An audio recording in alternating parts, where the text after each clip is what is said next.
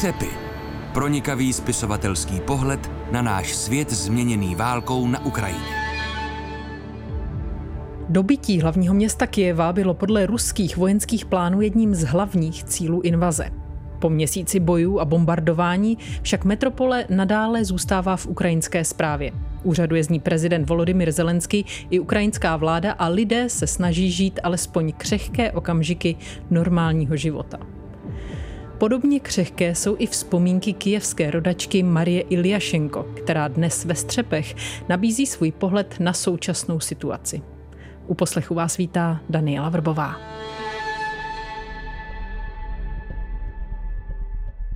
Básnířka a nakladatelská redaktorka Marie Iljašenko se narodila v ukrajinsko-polsko-české rodině v době, kdy byla Ukrajina ještě součástí Sovětského svazu. V 90. letech rodina využila přesidlovacího programu československé vlády pro volínské Čechy, k nímž patřili i Marijini předkové. V Česku vyrůstala Marie Iljašenko na Broumovsku. Po maturitě odešla do Prahy studovat rusistiku a literární komparatistiku a začala také soustavněji psát. Jejím přirozeným básnickým prostředím je město. Za básnickou sbírku Osip míří na jich z roku 2015 byla nominována na cenu Magnézia Litera v kategorii Objev roku. Její básně a texty byly přeloženy do angličtiny, němčiny, maďarštiny a ukrajinštiny. Text, který napsala pro naši sérii Střepy, nese název Kiev Calling. Uslyšíme ho v podání herečky Magdaleny Borové. To ráno obyvatele Kijeva probudili výbuchy a sirény. Centrum se vylidnilo. Někteří utíkali do metra, které přestalo jezdit, jiní do krytů. K smrti vylekaní pouliční psy a kočky zalezli do děr. Havran, který žije od nepaměti v kijevském dvorku a umí mluvit, chvíli pobíhal po bydýlku sem a tam, až se podělal strachy. V mém městě začala válka. Přítel mě probudil a řekl, ostřelují Kijev. Před pár lety jsem se nedokázala vyrovnat ani s nápisem kryt na zdi činžáku. Proto to řekl měkce a tiše. A pak se na mě jen díval svýma velkýma očima. Čas někdo natáhl jako žvíkačku, takže následující minuta byla delší než jiné. A mně došlo, že ať teď pocítím cokoliv, nebude to důležitý, protože to nebude o mně, ale o městě, ve kterém nejsem.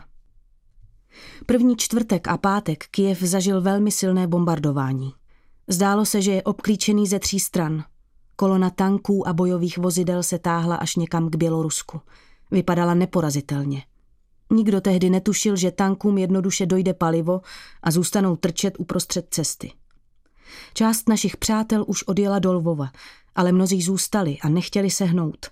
Nedivím se jim. Vím, že s městem, kde jsme se narodili, býváme spojeni neviditelnou nití. Někdy se od něj odetneme, to je zřejmě zdravý vývoj, jindy ne. Já jsem jako dítě odjela, aniž bych si s Kijevem stačila vyřídit účty. Tady jsem se naučila dýchat, plavat, chodit, ochutnávat svět. Ošklivost socialistického sídliště, krása řeky s písečnými plážemi, široké ulice s činžáky z carských dob, všudy přítomné kaštany, všechno to se propsalo do mé identity. A tak jsem stejně jako mnozí další usínala se strachem, jestli Kijev ustojí další noc a budila se se stejnou obavou. Když se bojíte o celé město, je to divný druh strachu ale není o nic méně skutečný. Už jsem ho zažila jako malé dítě. Spolu s mámou a babičkou jsme tehdy stáli před naším šestnáctipatrovým věžákem a čekali jsme. Nevěděla jsem, na co čekáme. Všude kolem spousta sousedů. Říkali, vzít si jen doklady. Říkali Kijevské moře. Na nedaleké a největší přehradě, u které nelze dohlédnout na druhý břeh, ohlásili možnou havárii. Zdá se, že teď jsme všichni čekali, jestli vodojem praskne a zatopí celé město.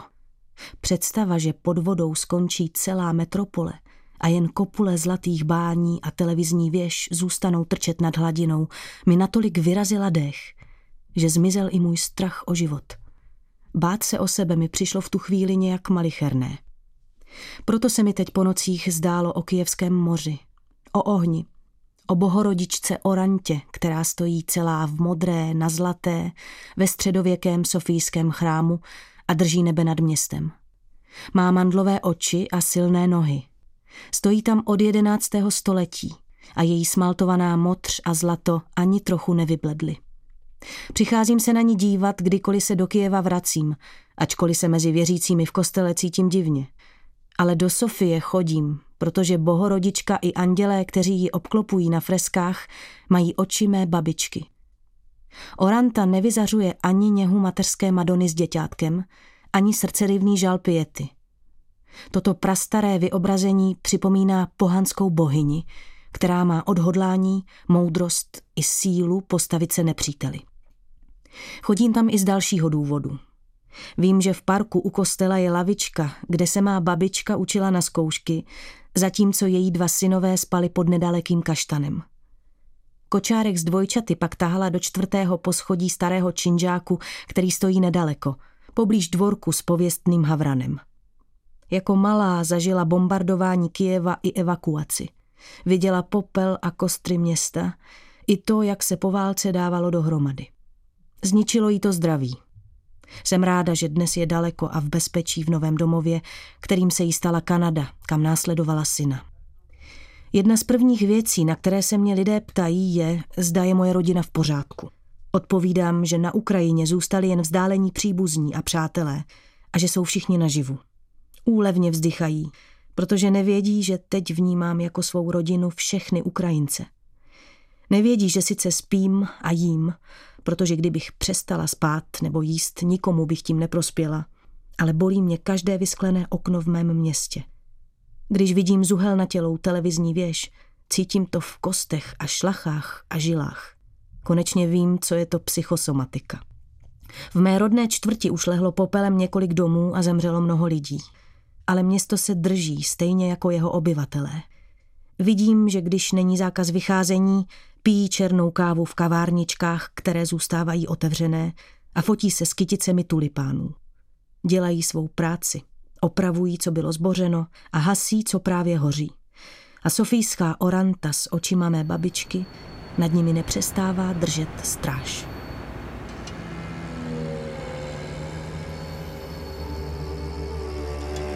Posloucháte Střepy.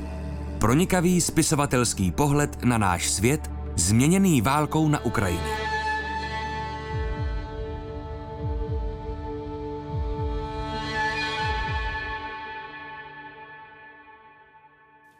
Marie Iljašenko je se mnou ve studiu. Dobrý den. Dobrý den. Když člověku hoří dům, tak si vezme to nejdůležitější a utíká. Co si teď berete vy, obrazně řečeno samozřejmě, když vám hoří rodné město a vy jste v Praze v bezpečí?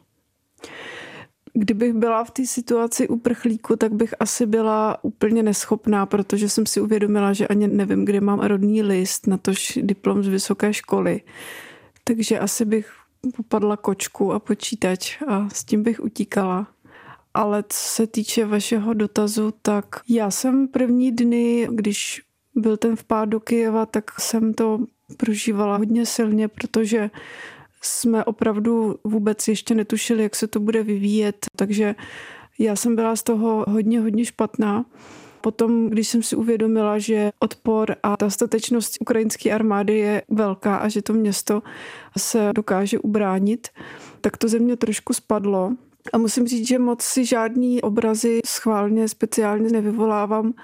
Já si spíš snažím nepřipouštět, že to město bude zničeno natolik, že až se tam vrátím, tak bude k nepoznání. Já se snažím věřit a doufat, že sice bude nějakým způsobem poškozený, ale že až se tam vrátíme, takže to bude Kyjev tak, jak ho známe. Takže nemáte ani potřebu víc psát nebo si zapisovat, co si z toho města pamatujete, aby se na to nezapomnělo? Já takhle vůbec nefunguju, na rozdíl od spousty svých spisovatelských kolegů, když se děje něco tak otřesného, tak já to nemám takhle jednoduše propojený, že bych se z toho potřebovala vypsat.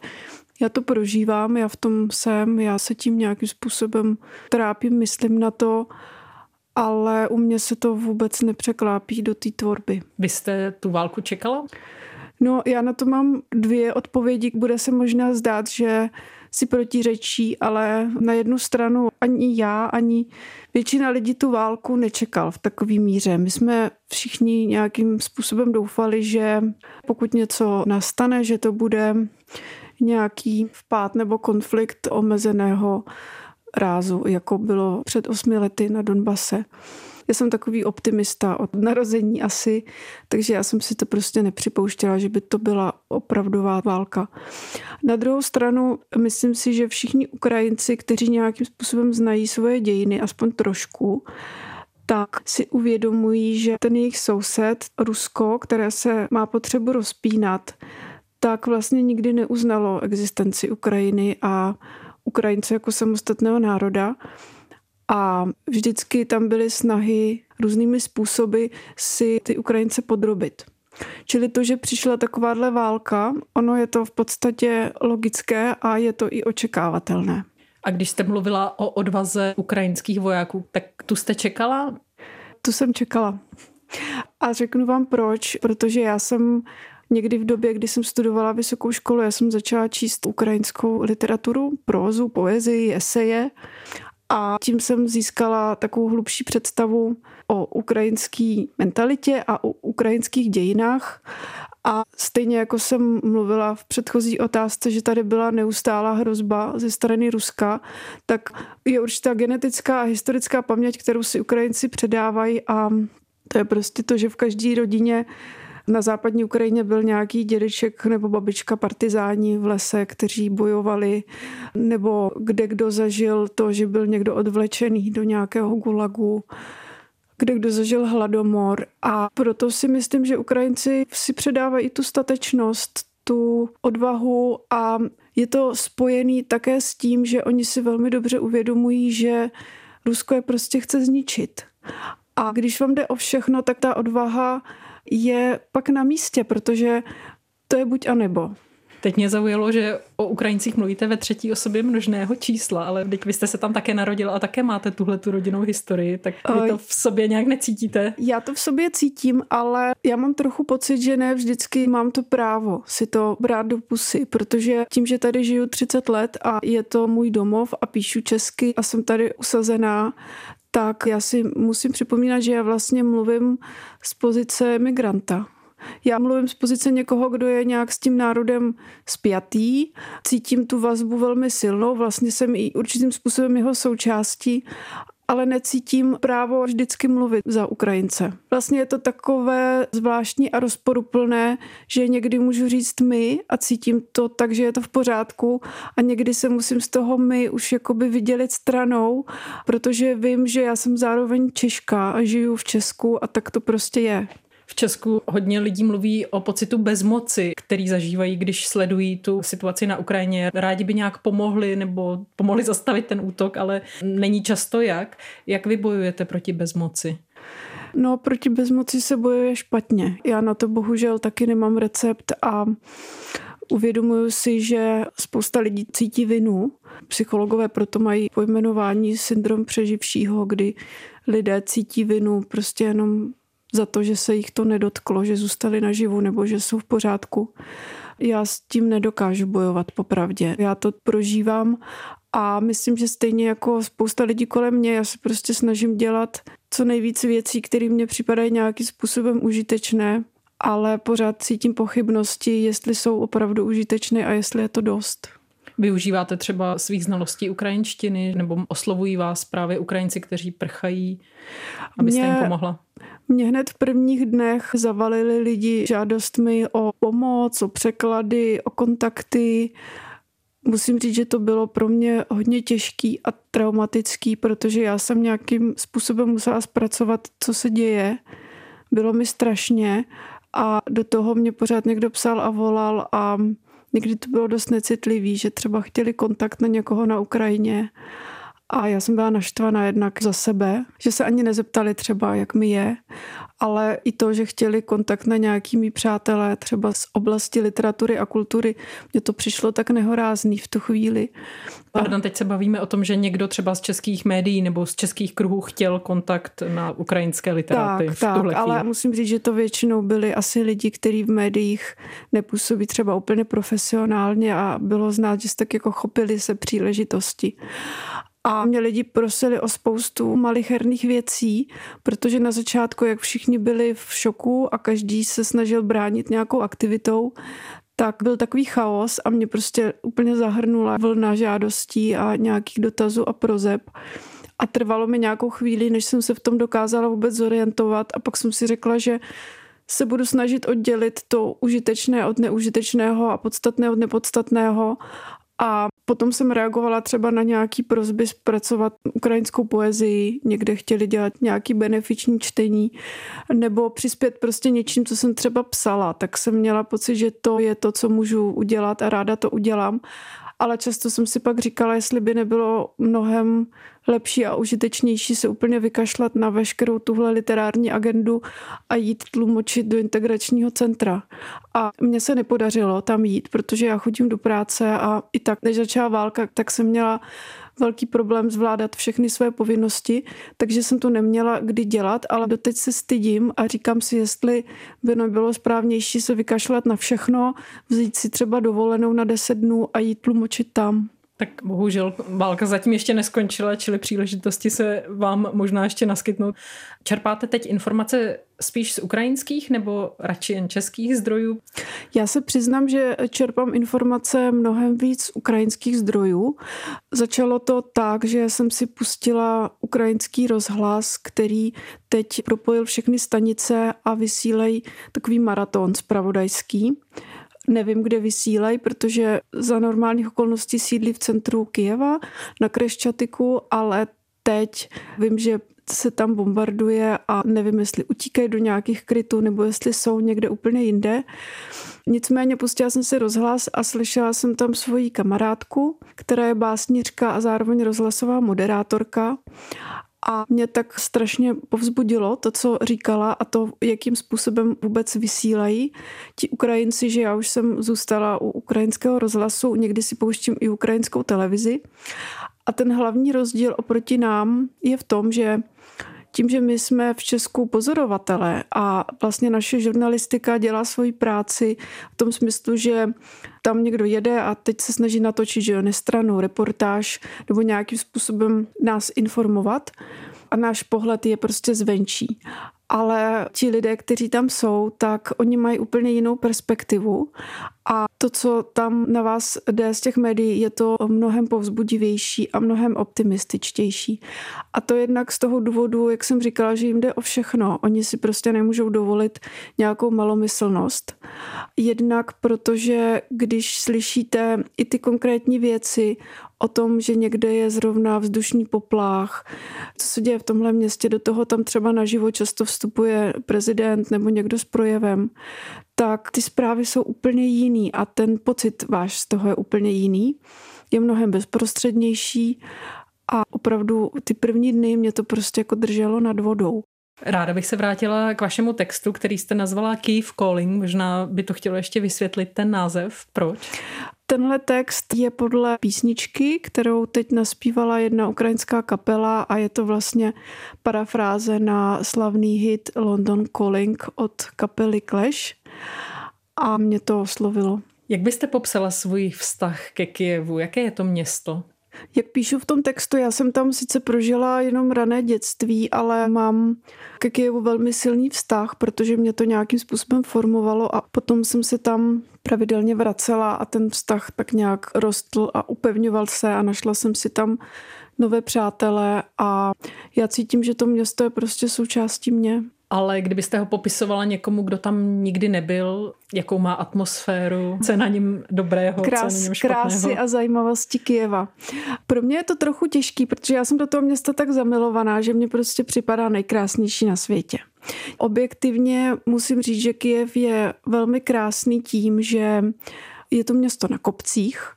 Ty kopce jsou malebné a jsou většinou tam parky, které se táhnou jako takový dlouhý pás, takže můžete těmi parky procházet skrz celé město. V těch parcích často najdete pamětihodnosti třeba a pod těmi kopci tyče překrásná obrovská řeka, kterou my tady vůbec neznáme něco takového u nás. Nejblíž je možná tomu Dunaj anebo Vysla, která ale poslední rok je dost vyschla a nepůsobí tímhle způsobem. Ta řeka je obrovská, je moc krásná a má spoustu různých slepých ramen, různých přítoků, ostrovů, takže je to takový organismus. Lidé se tam koupou, jsou tam pláže. Takže to město je pro mě je asi uchvatné tímhle s tím spojením přírody a zároveň těch starých malebných ulic, starých domů. Centrum připomíná třeba Bubeneč nebo Vinohrady v některých místech. Takže určitě Kijev je schopen okouzlit i někoho, kdo tam přijede jako turista, ale jak říkám, já jsem do toho města zamilovaná, já jsem zamilovaná i do toho sídliště, kde jsem vyrostla, já prostě nejsem objektivní. A to se jmenuje jak to sídliště? Sídliště se jmenuje Oboloň, nachází se v severní části města. Je to velké sídliště právě postavené u řeky na písku v 70. letech, myslím. A jaká je tam teď situace měsíc po zahájení války? tuhle chvíli je ta situace mnohem lepší než před nějakým časem, protože už je zřejmé, že ta kolona těch tanků a bojových vozidel, která se táhla ze severu k městu, že se podařilo ji zastavit, nevím, jestli úplně zneškodnit, ale rozhodně se neposouvá dál a v posledních dnech taky si můžeme přečíst, že se ukrajinské armádě podařilo tam obklíčit ruská vojska na severu v předměstích. Takže Bojuje se v předměstích, ta byla nejvíc poničená. Já myslím, že kdo to sleduje, tak zaslechl název Irpiň, což je městečko u Kijeva. Ale teď to vypadá mnohem lépe než na začátku. Vy jste odešla jako devítiletá, nebo kolik vám bylo? Já si to pořád pletu, teď mě sestra opravovala. Ty všude říkáš, že ti bylo sedm, ale tobě už bylo osm, takže myslím, že osm. Tak odešla jste tedy jako zřejmě osmiletá. Když teď vidíte ty děti v krytech nebo v kijevském metru, které slouží jako kryt, co cítíte? Dokážete si představit, že byste teď byla na jejich místě? Já se přiznám, že já jsem si nic takového nepředstavovala, ale víc než děti v krytech v Kijevě mě trápí to, co se děje v Mariupolu. To mi přijde tak strašné a tak nepopsatelné a je taková hanba, že jsme nevymysleli zatím, jak těm lidem pomoct, kteří tam sedí pod sutinami že to si myslím, že nás bude všechny strašit ve snech. Ale myslím, že v Kijevě, kdo mohl, tak utekl a kdo tam zůstal, že se nějak víceméně zařídil tak, že se tam teď dá nějak existovat. Vy jste vyrůstala v rodině, kde se mluvilo rusky. Můžete popsat, co to s člověkem dělá, tahle ta válka, když máte v identitě zakódovány jak ty ruské, tak ty ukrajinské kořeny, jak se to ve vás pere? Já jsem z ukrajinské rodiny a mám polské a české kořeny, ale mluvilo se u nás rusky, protože to byla běžná situace v té době, hlavně ve velkých městech. Ta ruština jako takový jazyk impéria prostě vytlačil ukrajinštinu. A já, když jsem vyrostla, tak jsem nějakým způsobem objevila tu svoji ukrajinskou identitu. Ukrajinská kultura mě začala zajímat a přišla mě mnohem živější a aktuálnější než ta současná ruská. Mnohem víc mě oslovovala a já jsem si řekla, že se ukrajinsky naučím. Nikdy to samozřejmě nebude můj mateřský jazyk, nemluvím ukrajinsky tak dobře, jak bych chtěla, ale není to vlastně nic mimořádného, je to naprosto běžný příběh i spousty ukrajinských lidí, kteří jsou na Ukrajině. Ale dokážete si představit, že teď, když se lidé schovávají právě třeba v tom metru a někdo tam začne mluvit rusky, protože takhle mluvili doma, vyvolává to nějakou reakci? Je to velmi různé. Každý na to reaguje různě a ukrajinská společnost je v tom poměrně rozštěpená a bude si to muset nějak vyjasnit, až skončí válka. Ale v zásadě se mi zdá, že víceméně lidé dokáží oddělovat a být rozumní v tom. A když někdo mluví rusky, tak to nemusí znamenat nic špatného. Mně se třeba teď stalo, že jsem byla tady na návštěvě u jedné mladé Ukrajinky, která jsem utekla s dětmi a když jsem za ní poprvé přijela, tak mě přišel pozdravit její syn, který mu je pět let a já mu říkám ahoj, tak ty mě budeš učit, abych mluvila pořádně ukrajinsky, jo? A on na mě spustil rusky. A ta maminka mi říká, on chodil do ruské školky, takže my to prostě máme v rodině takhle. Čili tam ta ruština nějakým způsobem pořád je přítomná a myslím, že většina lidí je schopna to nějak akceptovat. Ve vašem textu popisujete křehké momenty, kdy se Kijevané snaží žít obyčejný život. I teď během téhle neobyčejné situace rozumíte jim? Dělala byste to podobně? No jasně, to je potřeba a to je i to, co neustále slyšíte právě z toho rozhlasu nebo z té televize. Oni velmi často mluví o tom, že je potřeba, aby život pokračoval. Vyzývají teďka všechny, kdo třeba podnikali a nějakým způsobem se ten biznis zastavil, aby se vrátili k tomu. Vyzývají lidi, aby pečovali o svoje duševní zdraví, aby pokud možno třeba šli na procházku, když to jde, aby si prostě působili radost. Takže to je vlastně takový poselství a já když vidím na fotografiích naše přátelé, jak si dávají ty kitky nebo jak pijou to kafe, mě to velmi těší. Hostem dnešních střepů byla básnířka Marie Iljašenko. Děkuju. Děkuji za pozvání. A od mikrofonu se loučí Daniela Vrbová.